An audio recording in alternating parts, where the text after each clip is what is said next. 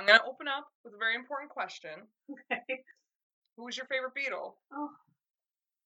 That's probably pretty easy though, because it's George. I knew it was George. George. I knew it had to be George. George. Yeah. No, you can probably guess mine. Oh yeah, you can 100% guess it.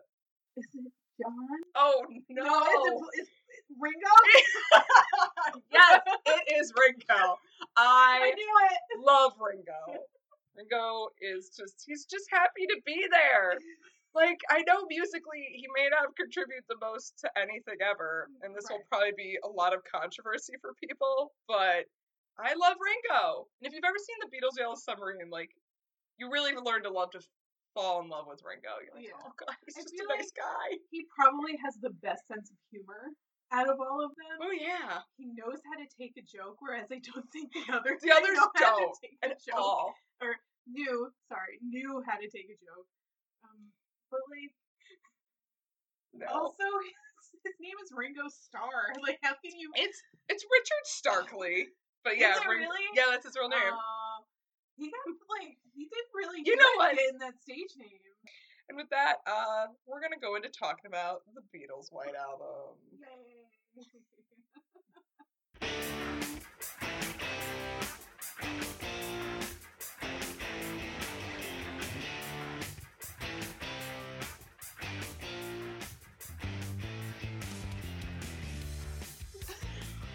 welcome to Rock Candy. I'm Maggie, I'm Ashleigh. and we will be bringing you weekly little treats from our sketchy windowless van of music knowledge, cause y'all got some learning to do. But it's got a pretty sweet airbrush like Pegasus on the oh, side. Oh, it's got the sweetest. And a dude with no shirt and lots of muscles. He st- stayed outside the van. Hey girls, y'all want some want some rock candy? and someone asked, "Are you asking me if I want to do math?" Yes, I am. oh god. All right. So we'll get down to business. So Beatles White Album. Controversially, you know, some people love it, some people hate it, but you can't deny it's a pretty fucking just quintessential Beatles album. I think you know They definitely went out on a high note. they still had two after that, but oof. But this was the beginning of the end. yeah, It definitely was, and you can tell. Um, I mean, it came right after Sergeant Pepper's, and Sergeant Pepper's like blew everybody's mind because the story behind Sergeant Pepper's, real quick, is that they were sick of touring. They were over it. And actually, I've watched videos of them on tour. Girls would just grab them and throw them into the crowd, and they're like, "Please stop touching me." They would flail about this. horrified. And I was like, oh, I kind of get it. So they were, and they were mm-hmm. just done. You know, they were playing these live shows. Nobody, they couldn't hear themselves play. One time in Japan, because the Japanese was so polite and quiet, that they could hear themselves playing. Like, oh god, we sound like right shit, don't we? Oh, side note, everybody listening to this is in for a real treat because I am terrible at accents. Every accent. So enjoy the ride, everyone, because every accent I do is just abysmal. Um, that goes for me too. Oh yeah. And every time I try to do an English accent, it just devolves into a weird Southern American accent. Everything turns into blush and bashful. Everything. That's not British. anyway, so um, but so they decided we're not touring anymore. We want to do legit music. We want to do our own thing. So they do Sergeant Pepper's, and it was pretty rigorous. It was they were you know recording all the time, and they just really went for Paul mostly wanted this uh, a concept album. You know, this guy Sergeant Pepper. He's got this band. Everything's crazy and magical, and they were on so much LSD, so much. you So- can tell just looking at the album. Yeah, I mean, in that too. I mean, the album work, what they went into so much thought over it. So compare that to the White Album. Every single song is completely and drastically different from the last, and the album itself is all white, And a lot of acoustic guitars. which a lot of people herald that as George's return to acoustic guitar and you know away from the sitar that he was playing for a while. Um, and it's funny, I think that they call this album just the Beatles because this is anything but the Beatles. This is John, Paul, and George, and a little bit of Ringo, a little bit, a little bit of Ringo, um, thrown together. You know, out of the 30 tracks on the album, only 16 of them had all four of them playing together, so barely more than half. a lot of this album you can tell this is when they were just breaking apart. And they I think that they were just done. After the touring stuff, Brian Epstein, their manager's like, "Well, what am I supposed to do? I kind that was my job." But Brian Epstein also played a huge role of being their, you know, kind of mediator. They would always fight all the time, but they could go to Brian and say, "Brian, we're fighting," and he's like, "All right, let's all." kind of like their dad. Yeah, kind of like, "Daddy hit Go me, go Dad." George won't let me write this song. Dad, John won't let me play this part. And Brian would be like, go to your corners. "What are you doing? Apologize to your bandmate. Say you're sorry. I'm sorry." Anyway, but he unfortunately passed away in 1967, right before they were heading off. Like they were starting to really get into their transcendental meditation. So right before that, you know, he passes away, and that was a pretty big shock to them. They're like, "Oh, geez." But then they no longer had that element to kind of keep them grounded. So then they go to India and they start studying trans transcendental meditation. Bear with me with the Maharishi Mahesh Yogi, and you know, most of the album, a lot of the album they wrote while they were there. Um, so that's not so much about drugs like Sergeant Pepper was, but more about, you know, self reflection. And maybe in some ways the self reflection made them realize, oh, we hate each other. Yeah. Who knows? that very much could have been that. Um, you know, there was also uh, constant arguments once they got back and John got with Yoko. He broke the no no women, The cardinal rule. the cardinal rule. You know, Don't bring your bitches into the studio. why why you bring your bitch to the studio, John? And he's like, because she helps me write. and and she was it sounded like not a fun person to have in the studio with you when you're trying to be creative. To be perfectly honest, you really didn't seem like a very fun person. to be No. around, So I'm kind of on their side with that. Yeah, I kind of get that, you know. But uh, it, the tensions had gotten so bad in creating the album that George Martin actually took an unplanned hiatus. He was like, "Fuck you guys, you're being children. I'm leaving for a bit." Their long Harrison? Harrison. Hmm? You said Martin. yeah, no, George Martin. Oh wait. yeah, George Martin is their um is their producer. Oh. Yeah, George Martin news is their me. I don't know. news to news to anyone who might not know. So George Martin was their was their producer. He did a lot of the or uh, instrumentals, I was gonna say orchestrations, whatever. So he was like, I'm leaving for a bit. And also their longtime engineer, Jeff Jeff, I always want to say Geoff. Jeff Emerick quit, and even Ringo quit for two weeks. Which this is my favorite Beatles story because Ringo leaves for two weeks, and after some pleading and convincing from just everyone, he's like, all right, fine, I'll come back. He comes back to flowers on his drums. And I was like, that's so sweet. They all realized, oh, only George did that. Okay, well, George was the nice one. Ladies and gentlemen, get ready to learn that George and Ringo were really the only nice ones in the group. Pretty much. Get ready for that.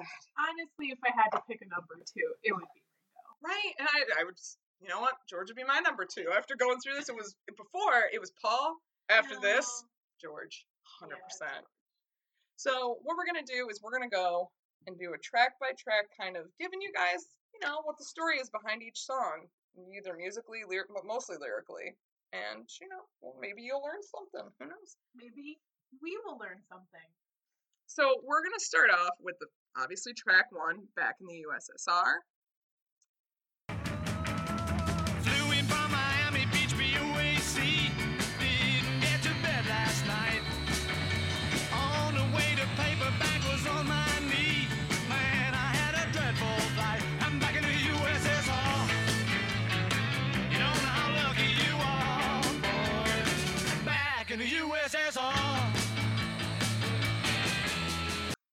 Right, so back in the USSR, I'm pretty sure that you know if you know if you're worth your salt in music knowledge, you're gonna kind of understand that this is definitely they definitely learned a lot from the Beach Boys and Chuck Berry through this one. They're really kind of ripping them off, real ch- really in a fun tongue-in-cheek kind of way though. Actually, so while they were studying in India for um, the meditation, they were there with Mike Love, the lyricist and vocalist for the Beach Boys. And they all became real good friends, especially Paul. They're all hanging out. And one day Mike was saying to Paul, you know, wouldn't it be really fun to do a Soviet version of Back in the USA, the Chuck Berry song from back in the day? Real Paul's fun. like, be a fun time. Hey, you know what's really fun right now? The Cold War. Let's do a song about it, but make it funny. you know what the Cold War doesn't have enough of? Humor. Doesn't though. That's It really that's doesn't. actually really that's You know true. who really needs to put the humor back in the Cold War? The The Beatles. Beatles. You know what? These Paul saw that. ass guys. it's like, hey, Paul, Perfect, man to put the humor back in the Cold War. Paul, we can't do this because we're the Beach Boys, but maybe the Beatles can do But you know who can pull this off? You guys. You guys can totally do You this. got this. You got this. I, I have so much faith in you. And Paul's like, well, let's go write a song then. it sounds like a good time. But yeah, so Paul takes this song and, you know, little, little having a bit of fun with his friends, the Beach Boys, decides, all right, I'm going to do it kind of in a Beach Boys surfer boy styling. And, you know, you have this song that classically would be about California girls and, and surfing in the sun. Instead, it's about Moscow and And Ukraine. Ukraine girls. Yeah. Being real cold. And having their big fluffy hats on. He doesn't say anything about the fluffy hats, but he probably should. I think it's implied. It is implied that they're all wearing big fluffy hats. And uh, those big fur muffs. Oh yeah, muffs. yeah. I kind of want to bring those back. We should probably consider bringing those back. Granted, you can't do anything with your hands. But yeah, so you know, Paul writes or well, Paul wrote the song. They perform it. When Paul wrote it, he said he had in mind um, a story of a spy who had been working in America for way too long, and he was just real happy To get, To get back. yeah, it was like, that's not completely inaccurate. I Yeah, bet. I- If you're I a Soviet picture that. spy, Yeah, I can picture that. he's like, I'm so sick of cheeseburgers. Please, I want gruel. I want bland, terrible gruel. I get slapped in the face and told that I like I it. just want some good pierogi. Oh man, who doesn't love a good pierogi though? Uh, of course, because this is during the Cold War and the Vietnam War, American conservatives were immediately jumping to the conclusion that you know the song's celebrating our enemies and the Beatles love communism, the media jumping to conclusions over a Beatles song. right? And this you don't say. and this was before the 24-hour news cycle. Can you imagine? it was today. Oh wait, we we do know what it's like. But of course, they completely missed the satire. They they just thought the Beatles were trying to further socialism and communism and all that garbage. And you know, it's funny enough, the kids in the Soviet Union loved the song when they could sneak it over. Because back then, Soviet Union was like, no, you can't listen to the Beatles. We fucking hate them. But the kids are like, but we love it. Something else to mention, an interesting thing about the White Album is that each song kind of builds into the next one, which is really cool. So in a way, it's almost kind of like a concept album in the sense Yeah. that everything kind of, They merged them the all one. together. Yeah, they completely got rid of breaks between the tracks. which is interesting because I mean, it, considering they barely worked together collaboratively on over half of the album, having that thing where there's barely any breaks between the songs is almost the only way you can make everything relate to each other. Yeah. I mean, stylistically, there's a lot of songs on there that just why is this on the same album as this? This makes Oh, no yeah. sense. So I c- it's the only way it would make sense is to kind of try and make them all flow together somehow. right? I feel like George Martin's like, I'm just gonna bleed them all together. That'll make this album work. make work. That's what's gonna do it. All right, figured it out. Pat himself on the back. Yeah. Good for you, George Martin. I'm polishing a turd at this point. But it's a good turd. It's, it's, a, not. it's the best turd. turd. It's a tremendous turd. But so that brings us to the next song on the album, Dear Prudence. The sun is up, the sky is blue, it's beautiful, and so are you, dear Prudence. Won't you come out to play?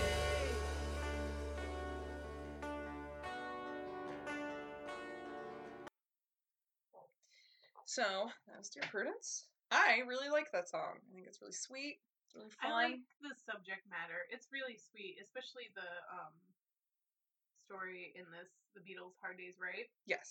um about how it was about uh Mia Farrow's sister. Yeah, uh, Prudence Farrow. Yeah. I was like, I thought they like I know Prudence is a real name, but I'm like, no one's really named Prudence. Yeah, and like, was it John that wrote this song for Yep. her?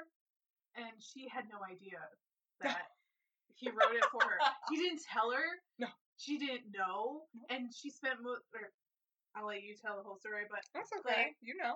Go. um, the, just the fact that she had no idea about this song until the album came out, and still nobody said anything to her. right? Like like George would tease her, I guess, and be like, "Oh, we wrote a song about you," because that's how all the Beatles talk. By the way, I wrote a song.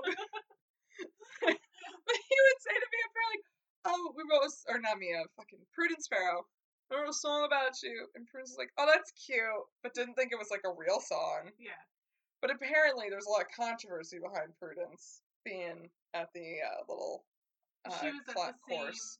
the same uh well, transcendental meditation Mhm. course in India that the Beatles were in. Yep. And she like basically hid in her room the whole Well, time. So I guess what it was she was really taking it seriously. There are stories that she took it so seriously she got herself into like a semi catatonic state. And, you know, she wasn't recognizing people. She was getting sick. Apparently the Maharishi gave her her own nurse to stay with her because she he was like, I'm really worried about you. You're you're not looking great. Now she, of course, is none of these stories are true. no, I was fine. You know, I just I just took my meditation really seriously. It's just that when I am at a meditation retreat in India with the Beatles, I would rather lock myself in a in a bedroom than socialize with Right, because here's the thing. Let's take a hot second. You're with the Beatles, one of the Beach Boys, and Donovan. And you're like, you know what? I'm gonna go. I'm gonna go put myself in a coma. Bye, Peace, guys. deuces. I mean, this looks really fun. I see you guys having a great time. Oh man, maybe I could like watch you guys jam. Nah, I'm gonna go meditate. Girl, if I were you, even if that's not the story that you made yourself sick, I would just say I made myself sick Mhm. because I imagine when you get home and everybody asks you what was it like to hang out with the Beatles and you say I didn't really hang out with them, you're You gonna get judged. You look like a real loser. Real Right. loser. Wow, you're pretty boring if you don't want to hang out with these guys. Right? right? Oh, like, I don't know, it was disappointing to say the least. Sorry, Prudence, but this story does not make me want to hang out with you. Yeah, Prudence, You can't. Sit you live us. up to your name. You can't sit with us. Can't sit with us. You just can't sit with can't us. sit with us. You and you and your other virtues virtues can get the fuck out. I'm not doing this. I'm not doing this, Prudence. God damn it. But it is a really cute song though, so I'm glad they wrote it. I guess I'm maybe it's good that she did that because maybe then we wouldn't have had Dear Prudence. Yeah. So, True. or maybe we could have had something better. You don't know Prudence. You don't know what you did to us. We'll never know. Thanks, Prudence. Thanks, Prudence. oh, and that's gonna lead me into talking to the next song on the track, Glass Onion. It has nothing to do. It's the terrible segue. I don't know how to segue. But you know who knew how to segue? George Martin.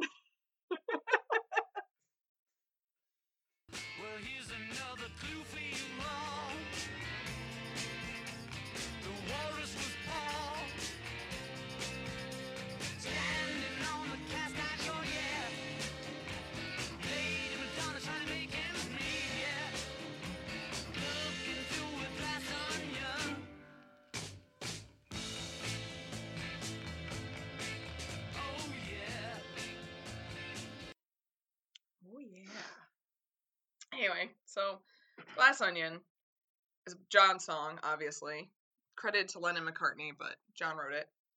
And he really thought it was funny how people love to pick apart their music and be, oh, this is what this song means. And John, what do these lyrics mean? They write in letters and beg, you know, This John, is- what does this mean? This is what we did before the internet. right? I mean, because let's be honest, I totally Google meaning of lyrics all the Oh time. yeah.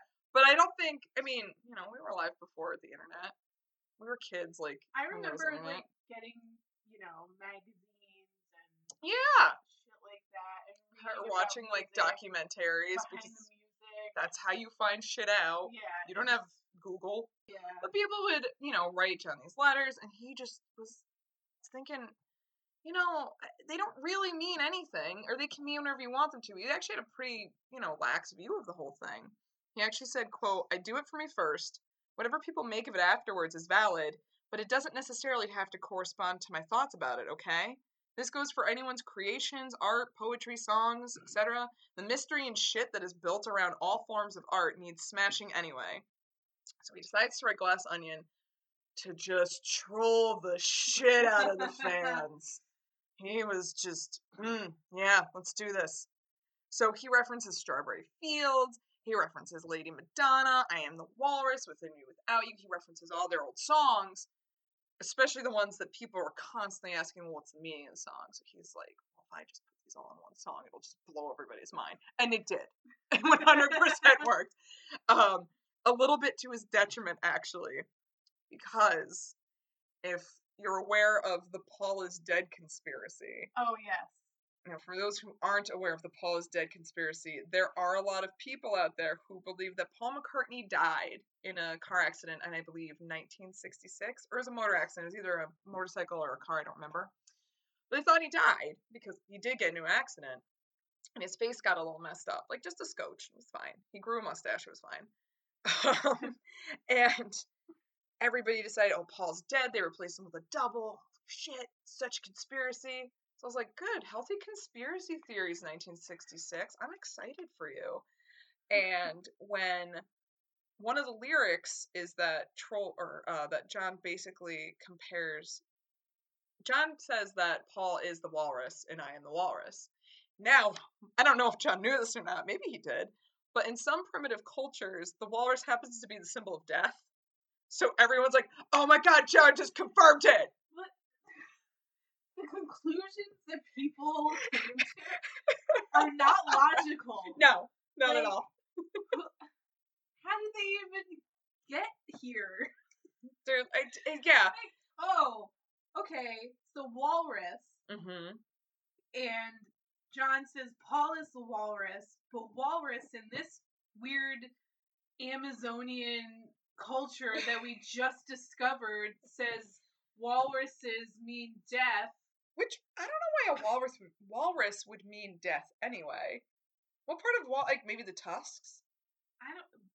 If you saw a walrus in the wild and walked up to it, you'd probably die Okay. because it would just fucking attack you or just roll over on you and kill you. So, so that's where so we get it. in whatever culture it is, it's like, yo, every time somebody goes up to a walrus, they die. so, So walruses mean death. walruses And Paul's death. the walrus. So, So- Paul rolled over and died. There we go. That makes sense. It all makes sense. I get it. All right, guys, we Do figured it- it out. it Paul is dead. Anyway, let's go to a Paul song. That was the best. That was the best I could do. With Obla Di Bla Da. That's really weird to say not singing,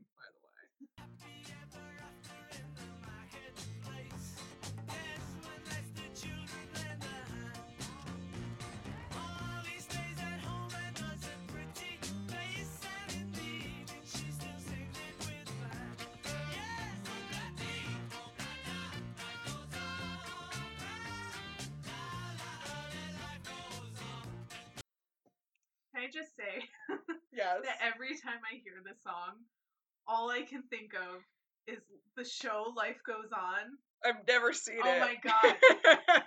It was it was like on uh TGIF days. Oh yeah, yeah, yeah, and yeah. it was about this suburban family who have a son who has Down syndrome. His name's Corky. Do you remember? Oh. Yeah. Oh, that was way too loud. I'm sorry. yes. Because I, the only I know about Corky is from Family Guy references, but yes. yes, that's the same Corky. Oh my god. but uh, the the theme song they used was Obla Di Obla Da. But they had the Those were- singing it, those were the days that Michael Jackson owned the rights to the Yes. Beatles songs. which is kind of interesting because for a long time he wouldn't really give out the rights to Beatles songs very much. yeah, I think by the 90s he was just like Well, really consumed with other things, well, like touching children. Yeah, I said it. I went there. I'm convinced. That'll be another episode. That's another that's episode. a whole other episode. We'll get into it. Um. anyway, What happened? so obla di obla da. Every time he sings it, he's like, I feel like he's talking to one of his bros, like, oh blah dee, oh blah da, brah. You know, let's, let's lift some heavyweights, brah. This must be a, a, one of the earliest examples of the use of the word bra. That's where those frat boys got it. Anyway, you'd think that these are li- are complete gibberish lyrics, but uh, Paul had heard them used often by a Nigerian conga player named Jimmy Scott, and he was apparently well known for his catchphrases. And he would say "obladi oblada" all the time, apparently. So he kind of took this phrase. He never really knew what it meant because the guy, uh, Jimmy Scott, would not tell him what it meant. He thought it was like a oh come see come sa like you know whatever kind of thing. And his And wife was like, no. well, his wife said, "N- "No, I mean it means more. I don't even know what it means, but I know it means more than that." Um, Just kind of like his his overall life philosophy. yeah, yeah, Like, do your thing. yeah, whatever. But apparently, after the song was released, Scott got real upset and decided to sue the Beatles. And then Paul said, "quote Come on, Jimmy, it's just an expression. If you'd written the song, you could have had a cut." And that was the first moment I'm like, Well, Kind of a dick. Interesting. Didn't expect that reaction. Well, what happened in 1969 was Jimmy ran into some trouble with the law. Couldn't pay uh pay his which apparently they must call child support and or alimony maintenance in Britain because he couldn't pay maintenance to his ex-wife is what they said. So maintenance means something along the lines of child's uh you know Keeping up. keeping up with your kids or your alimony or whatever. It's ridiculous. Well, I mean that makes sense why he would sue them because that's basically Well, his only option So he sued them before this. Oh. Yeah, and so then after he Maybe got he put in it coming. jail, so he probably saw it coming. was like, maybe they'll give me no, no crap. so he struck he struck up a bit of a bargain with the Beatles. If you get me out of this, I'll drop the suit. And they're like, yeah, that sounds great. Fine. And that's how that got dropped. Good compromise. Fun fact. At the end, they say Desmond stayed at home and did his pretty face. Apparently, that was a fuck up. He, you know how you always listen to that and you're like, oh, Desmond became a drag queen. No, Yeah. Paul just messed up the lyrics. It It seems like at that time period, I don't think the Beatles would have had the balls to say something like that. But at the same would have been time, but at the same time, I feel like they would. They should. I thought they did, but they didn't. John told him to keep it in because he fucking hated the song. Well, didn't They- like everybody else hate the song because wasn't it voted by something as the worst song ever written?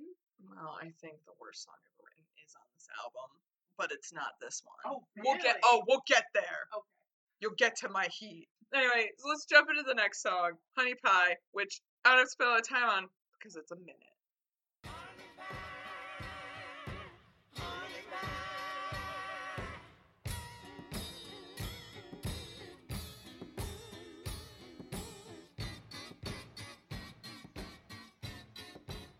That's the whole song.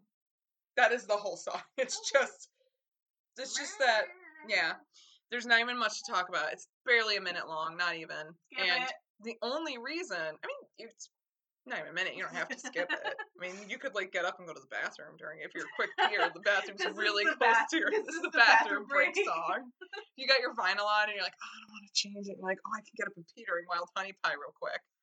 um, the only reason it made it to this album, it just was a little jam song that they did when they were in uh India. And the only reason they kept it there was because Pattie Harrison's like, I really like it. Paul's like, fine, we'll keep it. That's it. Okay. That's it. That's all that is. Let's just move on to the continuing story of Bungalow Bill.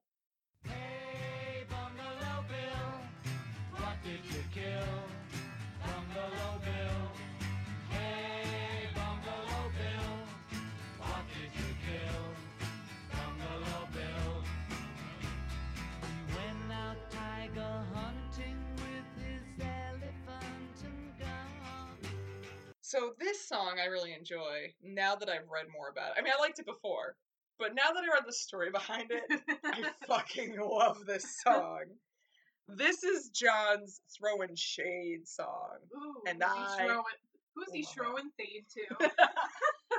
Who is he? He's throwing shade all shade. over the place. He's throwing shade at this kid. He wasn't a kid. He was like a college kid. So it's not a real kid. College kid. So there's this woman, Nancy Cooke, at the meditation course with them in India. She's super rich, like yuppie Californian woman, and she had her son Richard come meet her.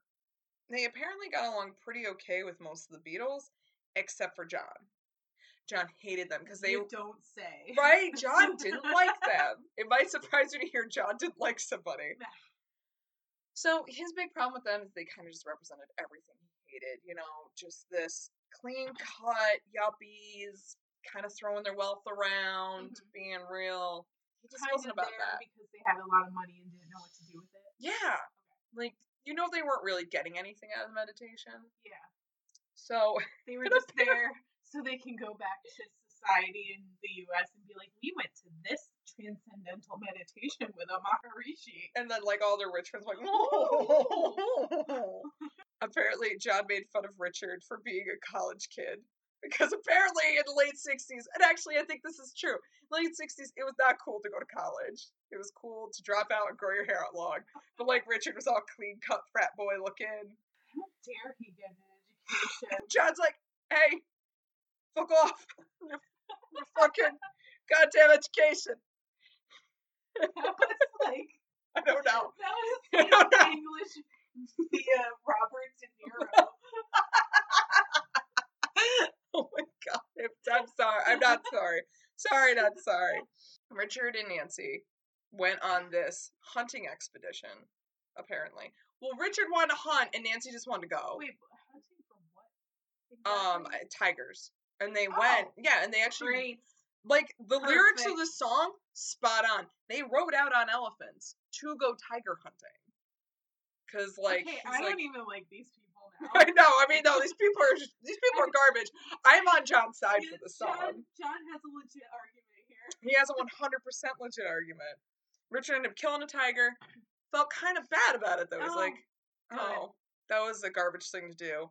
When they come back though, he's talking to the Maharishi about it, and for whatever reason, he and Nancy were seeing the Maharishi, and um, John and George were sitting in on that as well. And you know, the Maharishi's kind of like, "Whoa, you're not supposed to be killing shit. That's not the point." Kind of the exact opposite of what you're supposed to be doing right now. And John decides, he looks at them and he's like, quote, don't you call that slightly life destructive? And I feel like that's like a real, you know, I Eastern culture way of throwing some mad shade at them. I feel like I need to take that and incorporate it into my own life. Yes. somehow. Don't you think that's slightly life destructive? When I want to be a self righteous asshole to one of my friends yes. because I don't like what they're doing, don't you think that's a little life, Life destructive? yes. Perfect. Hold on to it. Taking it. Taking it. It's mine. Guys, start using it. It's going to be so good. Thanks, John. And of course, Nancy's like, it was either the tiger or us. And that's what, What? inspired the lyrics. If looks could kill, it would have been us instead of him. He actually got the name. Is she legitimately trying to say that if they didn't kill the tiger, Yeah, while they're on top of elephants. well, they're actively in a group of people. This tiger Mhm, on elephants Mhm. in a large group of people Mhm. with guns, mhm, the tiger would have killed all of a them. hundred percent. Tigers were legit in the 60s. Fucking tiger blood. It's it's real.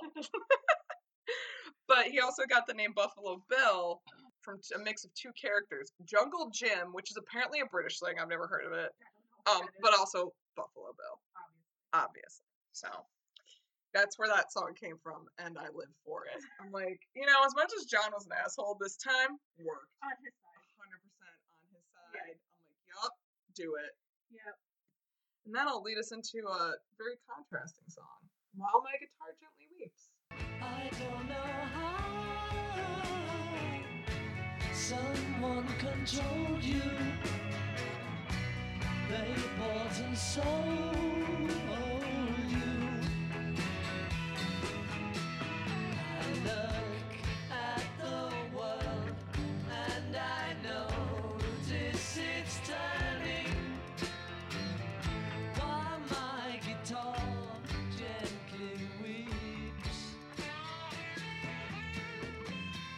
So that's one of my top three Beatles songs. That actually might be my number two. This is a really interesting song to me, just for the simple fact that like everyone bes- besides George who wrote it basically refused to help him. And it's such a good song. Why would you not want to be a part of this? if this song didn't make George think I could really be a solo artist, then he was doing it wrong. He was. like, Well, guys. Well, so lyrically, this kind of surprised me. Well, not totally, because I think it's more to it than what they. A lot of the stories just say he got the lyrics because he was reading this book I Ching. It's a Chinese book of changes, and he's taken this method of lyric writing that it doesn't really matter what I say, just kind of like find words and flow with it. So when he opens up the book I Ching, or I'm sorry, when he he's reading this book and that's where he gets the idea from. He opens up a book at his parents' house, and the first re- words he reads is "gently weeps," and then he wrote the song from that.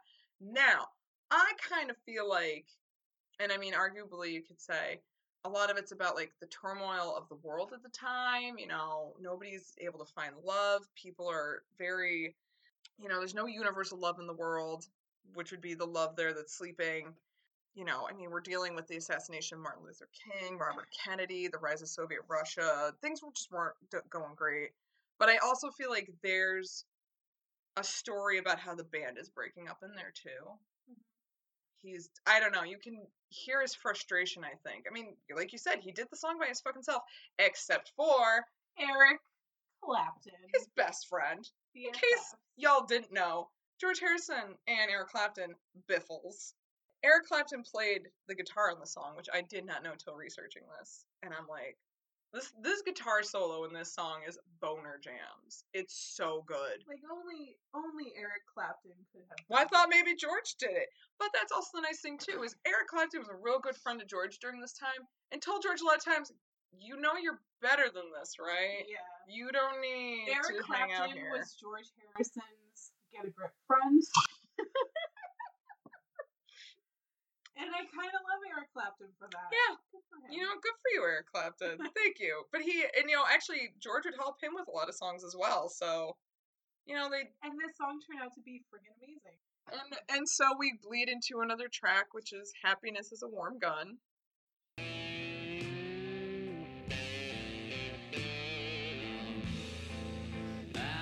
A fix cause I'm going down, down to the bits that I left uptown.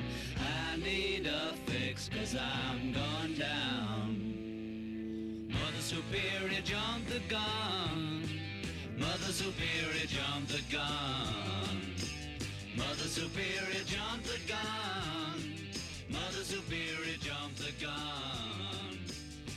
So I'd like to say that this is an example of writing a song while you're high and having it work for you. it's actually three unfinished songs mixed into one. Um, you can really uh, hear the obvious changes from song to song. It's it's right there. so the lyrics from the first section came from a night when John was tripping with some friends, and he's just sitting there saying, "Guys, just toss out some phrases that I can put into a song." It amazes me that anybody can write anything Right? while they're tripping that hard. Um, it's amazing to me that people can write at all. and then when you sober up, you still like what you wrote. Because how many times have you done things when you were high or drunk or whatever, and you come back to like that was Like reading text messages, like this doesn't. Th- these aren't words. Autocorrect can't even correct yeah. because they're not words. There was definitely a night where I was real high and thought I was playing the bongos real good, and the next day my roommate was like, "Oh, that was that was the worst thing I ever heard in my life." That life." was some Matthew McConaughey shit that you were doing. We've all had those bad. Matthew McConaughey nights, though. I'd like to think. Sometimes they happen. But when we go into the second section, complete change, and the second second section is all about his relationship with Yoko, and he spent a good chunk of his relationship with Yoko calling him mother. Cause let's take a hot second. John had some mom Wait, wait. issues. He called Yoko mm. mom. Oh, oh yeah. Is he Mike Pence?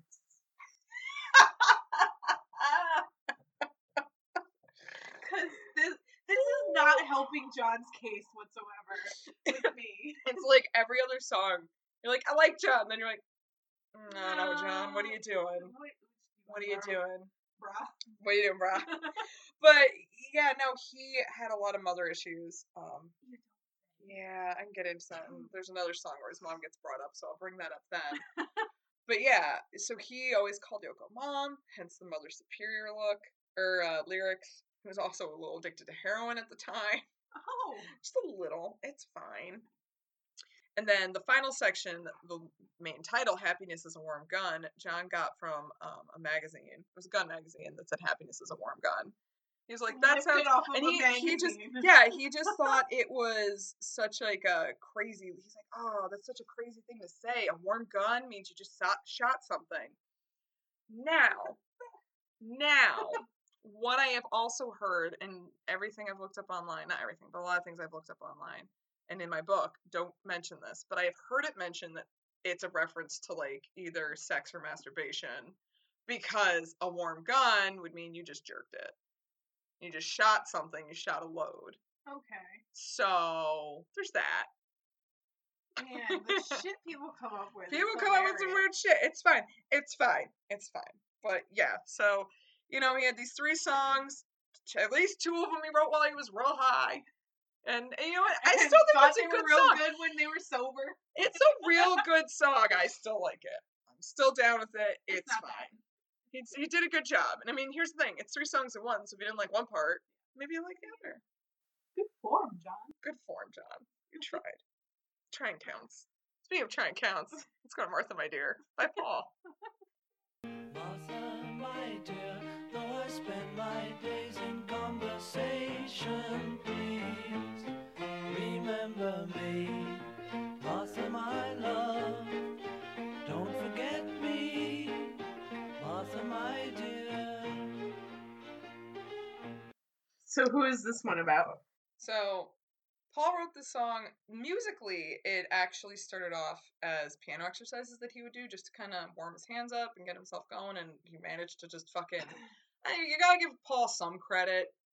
He could just sit there and do piano exercises, like, I'll make a song out of this. And you're like, God damn, he did. He made a song out of this. he said he was gonna do it, and he did it. He did it. He made that up. He made it happen. Lyrically, though, it is a mix between um his inner muse, you know, the, the the kind of creation and I guess female in his mind that inspires him to write his songs. Don't forget me, because what if someday I just don't know how to write music anymore? So, I mean, the constant fear I imagine all musicians go through Yeah. is Jesus Christ, don't leave me. But also, it is written to his childhood sweetheart, sweetheart Jane Asher. Um, they actually broke up in the midst of making the White Album, but they've stayed really good friends. Huh. So it's kind of like a, you know, So I know we broke up, but it's cool. So was he with her this like for years and years and years? Yeah, yeah, yeah. Wow. I Yeah. didn't know that. Yeah, he was with Jane Asher for a while. They were going to I think I think they were engaged, they're gonna get engaged. I don't remember quite what it was, but they were together for a really long time. And but yeah, like Paul had just been on the road and started cheating on her. So uh, that's what you do. As I think. do. As you do. Real rock and roll. But like Jane wasn't even that mad. She's like, you know what, I kinda wanna go live my life anyway, so Yeah, I feel that's why they managed to just make it work. They're like, well just to be friends, it's I fine. kind feel like that kind of happens a lot with like younger sweethearts. Yeah. I mean, usually you try to make it work through college and one person cheats on another or whatever. But this this was like their college. Yeah. You know, they Yeah. didn't go to proper college. They went to, you know, rock and roll school basically. so, you know, go off instead of going off to college, you're going off on the road and writing Right. albums and everything. So she gets real after that. She does- she does get real. Gets real But real. you know, but you know, all of that. You know where the name Martha came from? what? His English sheepdog. Oh.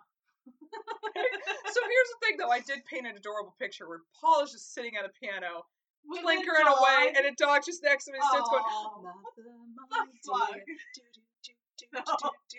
and that's adorable. So, following that is John Lennon's "I'm So Tired." And I like to think that a lot of us can relate to that too. feeling. We get it, John. You're tired. so are the rest of us. All the time. I wonder should I get up and fix myself a drink? No, no, no. so tired. I don't know what to do. I'm so set on you. I wonder should I call you, but I know what you would do. So I I relate to this first verse. I'm so tired. I'm gonna make a drink. I'm gonna make myself a drink. Like this, it speaks to me very deeply. it's it's a pretty straightforward song. Um, you know, I'm so tired. John was real tired all the time. Apparently, he wrote most of this in India, and during studying meditation, they had a lot of long sessions where they have to sit there and just try real hard to meditate. And I don't know you, but when I try to meditate, I just fall asleep. yeah, I don't. No, I don't fall asleep. I just I can't concentrate on one thing. I can't just sit there and do nothing. Yeah, and that was John. Yeah. That was 100% John. He couldn't, he was just, it was too stressful for him. But then he would, you know, try to do it, you know, he tried to go to bed at night and he couldn't sleep. So he's just like, Jesus Christ, I can't sleep, I can't meditate, can't do anything. And, um, they weren't allowed any substances, so no cigarettes, no drugs, no alcohol, nothing. So he was clean, Oh. and he had to try to do all this and he was just not having it and now at this time he hadn't quite hooked up with yoko he he knew her they were friends i think like emotionally he was already with yoko but physically nothing had happened and actually his wife at the time cynthia was on the india trip with him so he's kind of sitting like, oh, I don't know, uh, oh, I don't know what to do about you, and they'd be like, God, I want to talk to Yoko, I miss her. So it was just a lot of real awkwardness with his wife while he's sitting there like, mm, I want to invite Yoko to India, but my wife's But here. I'd rather be with Yoko. Yeah. I mean, you know, people make choices. It's fine. choices. This episode brought to you by. so, you know, that's it's a pretty nice, cute little simple song, despite Yeah. it, you know, being about, you know, exhaustion and sobriety and and not Having- wanting to be with your wife, but Yeah. instead the other person you're emotionally it's attached conflicting. to. It's conflicting. It's fine. no one else is conflicting. Blackbird, which is the next song on the album.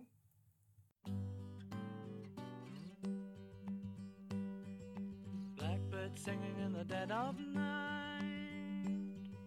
Take these broken wings and learn to fly. All your life, you were only waiting for this moment to arise. So, I'm gonna take a hot take for myself here. this is my favorite Beatles song. It's a very, very beautiful song. I love this song.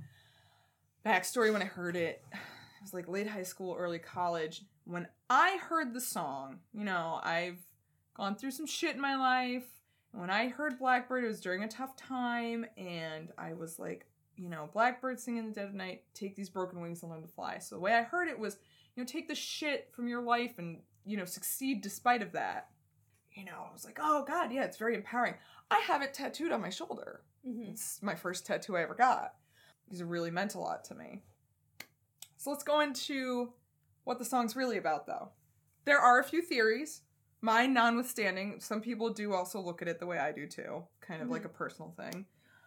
One story has it that Paul woke up one morning to the sounds of a blackbird and immediately picked up his guitar to transcribe the song. Mm, eh, maybe, maybe not. Probably didn't, though. Paul's stepmother actually says that it was written for her mother, Edie Stopforth, who was really sick at the time and actually was staying with them, and Paul was hanging out with her a lot and playing music for her. And at the beginning of one of the studio takes, Paul says, This one's for Edie. So, arguably, could be for her, maybe. But the strongest and most confirmed what the song is about is that, you know, it was about race the racial situation in America. Um, Blackbird actually was used to be kind of a derogatory term during the slave trade, but during the civil rights era, African Americans were trying to take it back as a positive, um, kind of uplifting term. Mhm. And, you know, it was very much, he was looking at the movements and the actions of people like Martin Luther King and how, you know, why isn't there enough more equality? All these things. And he's telling the black uh, community in America, you know, rise above this. You can do this. You know, we believe in you, kind of thing, I guess.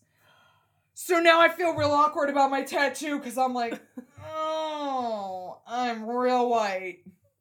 I feel real awkward now. But at the same time, Paul was real white. right? And But he wrote it for them. I'm having this tattoo for myself, and I feel like an asshole now, debating whether to cover it up.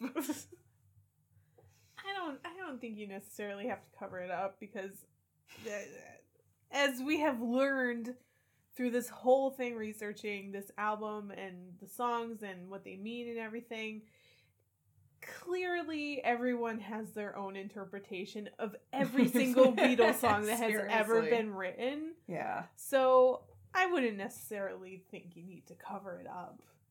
'Cause, Hopefully not. I mean, what it means to you is what it means to you. And It's on my did they- back. People don't they- always see it. Did they ever 100% confirm what the song was about? I mean, Paul, yeah, he was interviewed and said, yeah, he did write it about to offer rights. encouragement to the tip, actually, the typical black woman facing oppression in America. well, good for him. Right? Like, he was a pretty woke motherfucker back in 68. Good job, Paul. Good job. Good form. Like John, you go back and forth with them. You're like, oh, oh. Yeah. But oh, but oh. But you know who actually got kind, kind, kind of got the meaning of the song right more than I did? Ringo? Nope. Close. No. no. Um, Charles Manson. yeah. He used this song. He thought the song was written about how the black people are going to uprise and destroy the white, you know, We'll get folk and blah blah blah. No, it just felt like this. You know, you need to kind of throw it in here because he actually understood it was about African Americans. Just really did. twisted it. Just really twisted But it. he understood that yeah, it was about African Americans and the civil rights struggle of the time, but interpreted it in a very wrong way. Oh, it was real wrong. very wrong. It interpreted it in a very Charles Manson kind of way, It was. It was not. as in totally fucking racist. what? Charles Manson is a racist? no. I know. I'm all surprised about that too. Actually, speaking of songs that Charles Manson thought about, let's go into Piggies. Have you seen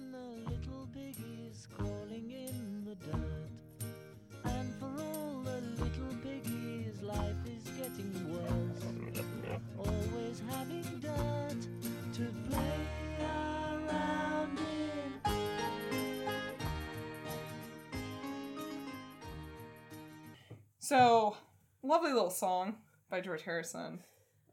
Honestly, to me, it kind of sounds like a kid's song. Well, he he uh, musically really um based on Baroque music. I mean, they're using a legit yeah. harpsichord, Yeah. which good for you. And it it very clearly has a very baroque composition. Yeah, yeah, it does. It's But- good though. Also, kind of sounds like a children's song.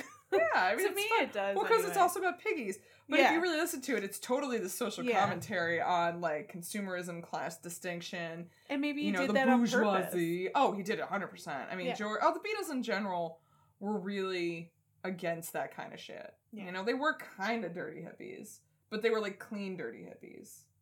Yes. In a in a way. in a way.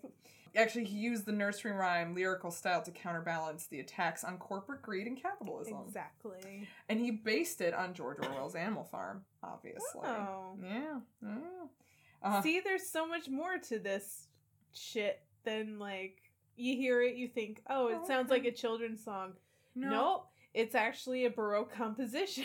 right? It's Baroque composition based on George Orwell's Animal Farm and blah, and you're like, Oh, cool. Consider me schooled. I have been, thanks, George Harrison. This is why he's my favorite Beatle. I mean, he does a good job. He does a good job. Um, he actually asked his mom to help with lyrics. He's like, Mom, help me with lyrics. Mom, mom, mom, Um, can you help me with these lyrics? She was the one who came up with the line is what they need is a damn good whacking about the piggies. And unfortunately, Charles Manson heard that and was like, Oh, we need to kill the upper class. That's what we need to do. Um, he actually just took it as part of the uprising, and as some may know, um, during the Manson family murders, they would write pig on everything. political piggy, pig, piggy, In blood. whatever. In blood. Yes, in blood. of the people they just murdered. Yeah, it's real fun. It's real nice. Go look it up. Go look at pictures. It's not gross. Google it. Google it. It sucks. Learn yourself. but he would write pig everywhere, and when George discovered this, he was like, Nope, not what I meant. Fuck. He was real upset. It has nothing to do with like American policemen or Californian shag nasties, which is I think Do you what he was. seriously say He shag said nasties? shag nasties, which I think is what he referred to the Manson family as, as shag nasties. I love you, ah! Britain. Thank oh my you. god, that's amazing. We need to bring that back too. I'm no, I can't say Shag it with a straight face. I don't know. I mean, but yeah, I mean, understandably, George is like, guys, that's not. I mean, yeah, I was talking about, but I didn't want you to. Oh, fuck. I didn't tell you to murder anyone. I anyone. never said murder I people. never said murder. Or anyone. did they? No, they didn't. no, They 100% I'm didn't. pretty sure they did. But did. Charles Manson will have you believe that they did. um, and that'll lead us into our next fun little ditty called also also an animal song, Rocky Raccoon. Rocky Raccoon checked into his room only to find Gideon's Bible. Rocky had come equipped with a gun to shoot off the legs of his rival. It kind of sounds like he's trying to do like this funny southern or like midwestern accent, and it is just Oh. not pulling Oh it no. off. I mean, as bad Just- as we are with their British accents, I mean, we're pretty bad with the British accents, But they're also real Paul, Paul. I actually Come really like how creepy he sounds like, I'm gonna get that boy. You're like, oh shit, he is though. It's like that's, that's creepy. Yeah, I'm, I'm a little upset for that boy, Dan, that he's going after. He actually was writing this song in India with John and Donovan helped with the song. So that's exciting. You know what? I can see that. like, you know, now that you say that. Now that you say the word Donovan, like this kind of has Donovan's stamp all over it. I get it. You're like, oh, now I hear it. now this makes sense. He originally wanted to call it Rocky Sassoon, but decided raccoon sounded more cowboyish, which neither sound like cowboy names, so. I mean, raccoon sounds a lot better than Sassoon. Sassoon. but like. May- maybe just because you know I'm younger, I immediately think of Vidal, Vidal Sassoon. Sassoon! And I'm like, shampoo? Yeah, What? yeah. No. Rocky shampoo. like that's yeah, I would have gone there. I'm really glad Yeah. you went with raccoon. Um, I mean it's really straightforward. But maybe maybe this cowboy had really nice hair. Oh, see now now this song's taken on a whole new meaning for me. Like like not just nice hair, but like nice hair. but like George Michael in the last Christmas video nice hair. Imagine a cowboy with that hair. Oh god. You mean, so what you're saying is in this song when you listen to it, just take George Michael in, and stick his head um, on a cowboy, cowboy. and put a cowboy hat on. Yeah. There you go. But you That's know it. what? Don't put the cowboy hat on because you'll ruin that hair. I don't think you will. That's how good that hair is. If he was Rocky Sassoon though, but he's Rocky Raccoon, so he's terrible hair. Rocky Rocky Sassoon can't ruin hair with some cowboy hat on. Actually, um, my favorite part about the song, so it's very obvious, you know, the lyrics are real straightforward. You know, this kid Rocky Raccoon, some guy takes his girl away and he's real upset about it. Now, about his girl. Her name was Magill, who called herself Lil, but he only knew her as Nancy. Yo, this is getting way too complicated. if your girl She's goes by that many names. names, too many names, dump her. I don't know why you felt like you needed to go beat up this guy for your woman. That's shady. If That's she too has shady. three, like three you know names- you're you are like the fifth man she suckered in a month if she's got that many names. yeah. Walk away. Also, she probably has a burner phone. Oh, she 100% has. it's like 1968 and like what is that? It's burner phone. What is that? The fuck's a burner phone? Don't ask. The fuck's a burner phone? The This- fuck is so a bad. burner phone? Oh god, with the words. Stop it. Um, as far as the lyrics go, actually, some say the doctor who was stinking of gin was actually drawn from Paul's experience when he got into the motor accident Mm-hmm. that everyone thinks he died in, and uh, apparently, some people say that when he told this, tells the story of it, that the doctor who worked on him smelled real bad of gin and fucked up his stitches over his lip, and that's why Paul had to grow out a mustache. But apparently, when Paul had to grow out a mustache, all the rest of the people was like, "Well, we're Yeah. growing out mustaches too," Well, and they he- all grew out mustaches Did he chip a tooth in also? the accident. Yeah, And like apparently he wanted to grow a mustache. yeah, he wanted to cover too. it all up. So that And was They all grow mustaches. then they all grow mustaches. But yeah, overall, your name way too complicated. Yep. Knock it off. W- Not worth it. Walk, walk away. Walk away, Rocky. Walk away. That's all you gotta do. She Speaking- sounds like the kind of girl that like lies for attention. And I don't know about anybody else. I know don't have time for that. I ain't got time for that shit. ti- Rocky, you ain't got time for that girl. She's lying. You're a cowboy. You ain't got time for that yeah, shit. you should go on and do cowboy Mm. shit. Like lasso some cows and I don't think that's how it chase, works. chase tumbleweeds. I don't know what There the fuck go. cowboys. That's that is what a cowboy does. Is chase, Chase tumbleweeds. tumbleweeds. Figured it out. Speaking of walking away, let's get to the next song. Don't pass me by, by my favorite Beatle. Ringo. he wrote a song. Don't pass me by, don't make me cry,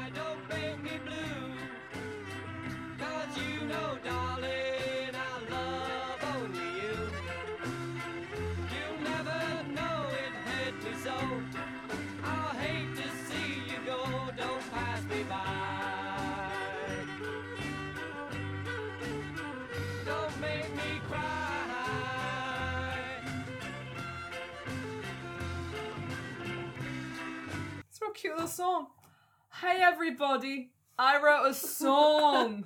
Very good, Ringo. We'll put it right here on the refrigerator. Yay! Actually, that Family Guy cutaway is not far off. it's, it's one of the best ones Like that they've ever done. Paul and first of John genuinely did make fun of Ringo's songwriting. Aw. Yeah. Apparently, there's a uh, 1964 BBC interview, and like Paul's talking, and at one point Ringo's like, "Oh, let's record my song," and Paul just like sings a couple lines, and he's kind of like making fun of it, but then he's like, "Oh, but it's got a beautiful melody."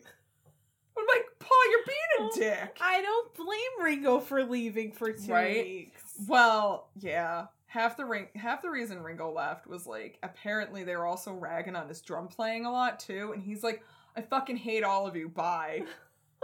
yeah, they were really mean to Ringo. Oh. I always, I always go for them. I'm like, "Hey, don't make fun of him. He's a nice boy."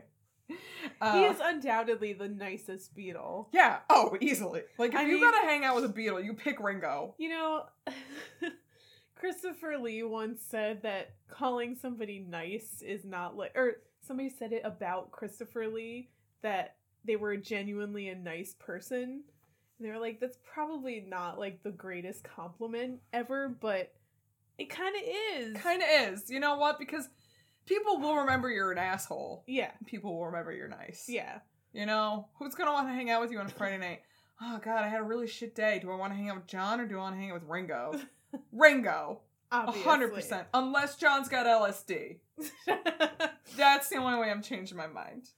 But actually, Ringo had been working on the song for like five years, no. Yeah. and finally on this album, I I don't know if like they were like, fuck it, we all fucking hate each other. We're all doing our own thing anyway. So Give him at least one song out they of gave 30.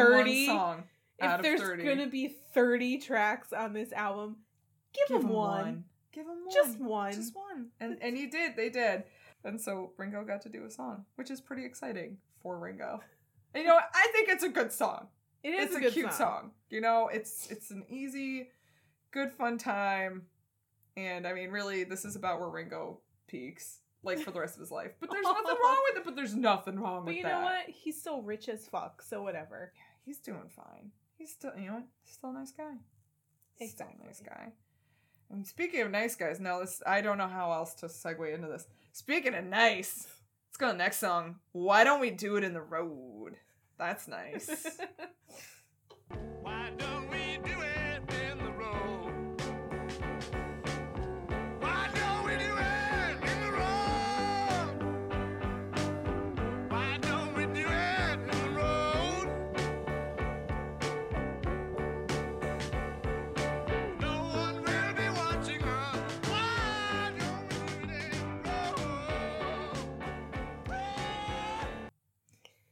actually really like the guitar and the drum and the piano. I just like all the music in that. Like it does have a nice, good bassy feel to it. But also, there's a lot of reasons why I don't want to do it in the road. so it's funny you say that. Paul wrote the song for one very simple reason. He saw monkeys fucking in the road in India, and he just kind of really marveled at the fact that animals are so uncomplicated with how they procreate. They're just like, "Yep, Just do it. do it," and then walk away. And then humans mm-hmm. are just so full of emotional turmoil with it. He's just like, extremely particular. yeah, Also have a lot of fucked up, like psychological things that have to do with sex. right. and- And Paul's like, man, animals just do it in the road. Why don't we just do it in the road? That's and I'm like, that's a fair, that's a valid point, It's a valid point, but, but also I'm not. there is a huge difference between humans and monkeys. We're very closely related, but I'm still not just gonna fuck in the road. I'm not. I'm just not gonna do it. You know. Um. Actually, this is another one of Paul's songs that everyone hated. No one helped him on it except Ringo. Aw. Ringo was the only one who helped him with the song. He played the drums, and and Paul played all the rest of the instruments by himself. Because they were like, nah, I don't need to be in this teamwork. He actually Paul decided to record the song without John because he was like, "I'm gonna get you back for Revolution 9, which we will get to. Trust me." But I was like, "That's valid. Fair enough. That's fair enough, Paul. Good, f- not good form, but form. Form nonetheless. yeah, Medium form. medium form. Medium form. So you know, it was it was a little it was a little slight departure out of Paul's usual comfort zone, a little bit. But this is definitely within Paul's comfort zone. It's called "I Will," the next track. Who knows how long I've loved you? You know I love you still.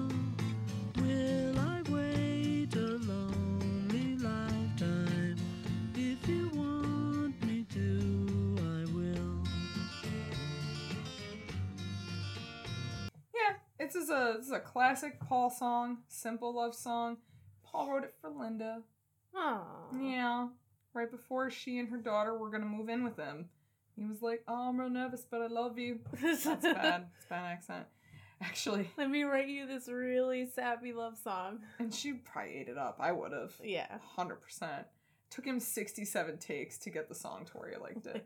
Record the fucking song sixty-seven times. It's just kind of a reason why this album is so fascinating is because this was one of like the first times that a band really spent more than just a couple weeks Right. uh, recording an album. Yeah, this was months. this was months and it was take after take after take after take and I think even the producers were like what, what, what why are you doing 50 takes? Like the first one was perfect. Why are you doing 49 more? And It's not good enough. And like, and I'm sure the record company was like, "What the fuck is taking you guys so long?" Like you're fucking lucky you're the Beatles. yeah, and you're lucky you can pretty much do whatever the fuck you want. But But still, why is this taking so long? You used to shit out albums in literally a couple weeks. yeah. I don't know. It's uh So this, I think, this was kind of like a game changer for how albums were recorded and how Right. lo- like the standard for how long bands could take. I mean, now it's years. Yeah. bands take years Yeah. to record albums. But like as you I mean you look at like the Beatles, they had an album out sometimes like twice a year. yeah, like every six, maybe even like every five or four months, they were shitting out albums. Yeah. and now they were taking so much time to write this album and granted it's it's 30 tracks Yeah. as opposed to album. like the maybe 10 that they would get on a single vinyl Yeah. maybe 10 That's a lot it's a lot of fucking music. It's a Right. lot of fucking songs. but still if they went at the same pace excuse me that they went with their other albums this still could have been done in only like four weeks Yeah. a month maybe a month Yeah. and a half instead of however long it took them Although you do have to wonder too, I mean, how how much like quicker do you think they could have been if they weren't also all fighting? I mean, a lot of these things they would have to like okay, I have to do a take for this and a take for that and a take for that and mix Right. it and all that jazz. and so i'm sure like they were never in the studio at the same time yeah. and not actually collaborating Yeah. together. They're just like, I'm doing this track and then I'll do this track and Yeah. then somebody comes in two days later and I'll do the track on this, whatever. Nobody was ever in the studio at the same time. I So it it kind of set the standard for albums being made from that point on because you weren't just in there playing live recording done in one take put it on an album press it ship it No, it was it was a big fucking deal. It was yeah. Well, so let's do the last last one on uh on the first record. Last song on the first record. I know. By the way, this is the last song on the first record. There are two records, four sides. So hold up. This is Julia by John. But I say it just to reach you, Julia. Julia. Julia. Ocean child calls me. So I sing the song of love. Julia,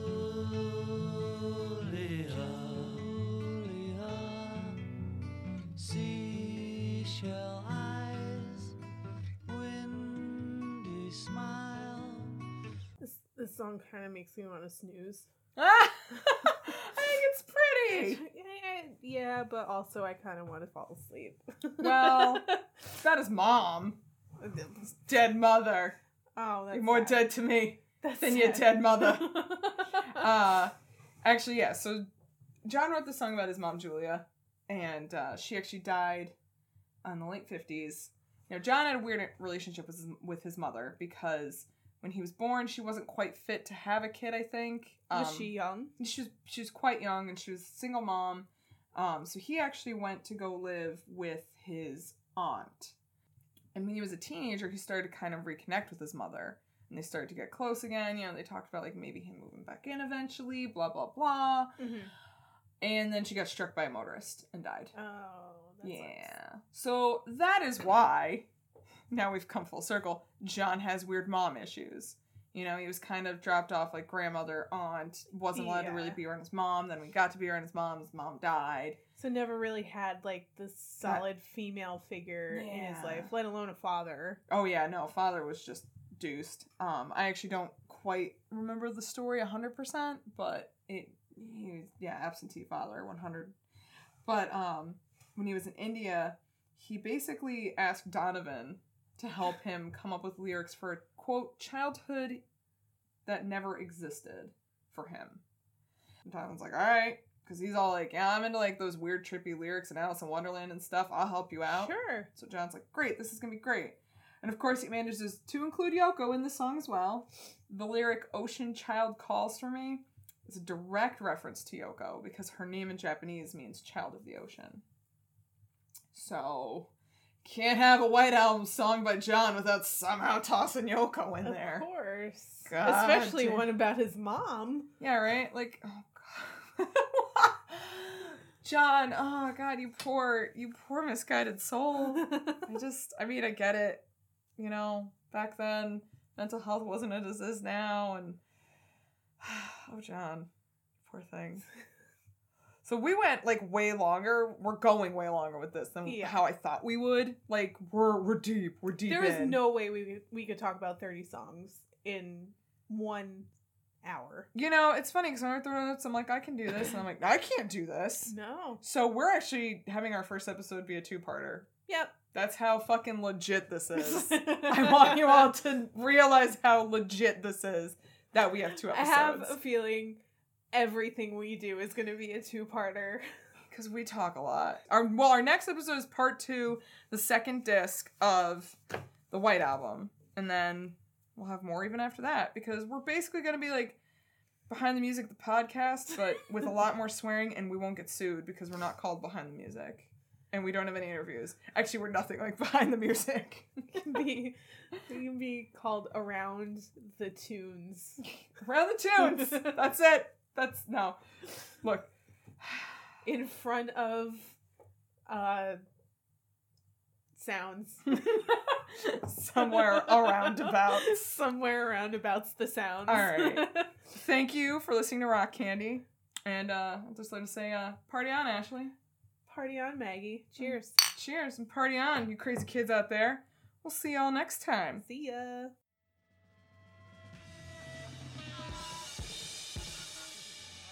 I got blisters on my fingers!